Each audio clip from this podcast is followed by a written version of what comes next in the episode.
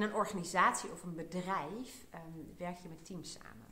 En als een team is opgesteld om een bepaalde taak uit te voeren, bijvoorbeeld het onderhouden van een website, dan werkt dat vaak heel goed. Iedereen kent zijn plek, iedereen kent zijn rol, iedereen weet wat er gedaan moet worden. En het team is daarvoor als het ware opgesteld. Innerlijk hebben we ook een team. En net als ehm, in een organisatie of bedrijf, als dat team in een andere uh, ontwikkeling komt, bijvoorbeeld het laten ontwikkelen van een nieuwe website, heb je als het ware een andere opstelling van je team nodig, van je innerlijke team zeg maar. Of je hebt andere mensen nodig die aan het team worden toegevoegd om die taak te kunnen uitvoeren. En innerlijk geldt dat precies hetzelfde.